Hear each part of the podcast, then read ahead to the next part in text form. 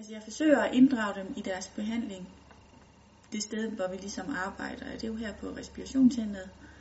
Øhm, og jeg prøver at inddrage dem på den måde i, at jeg forklarer dem, hvad der skal foregå under deres indlæggelse. Øhm, og jeg prøver også at få det ud af patienterne, hvad de selv har af meninger om deres indlæggelse. Hvad har de af holdninger til, hvad der skal ske, og hvad, hvad mener de selv, der skal ske under deres indlæggelse. Jamen der tænker jeg meget, at man, man får inddraget patienten i de planer, man har i forhold til den behandling, der bliver, der bliver klarlagt.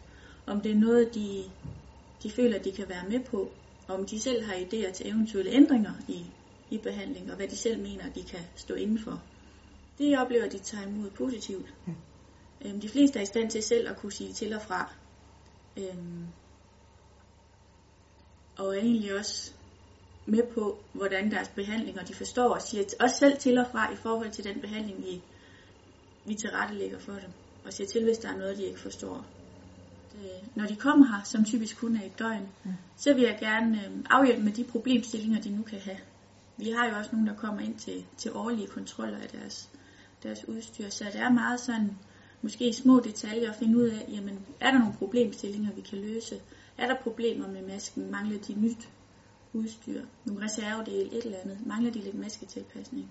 Det kan også være en fugter, der skal på maskinen, for eksempel.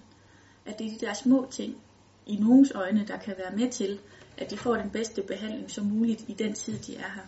Og at man ligesom centrerer alt behandling om patienten.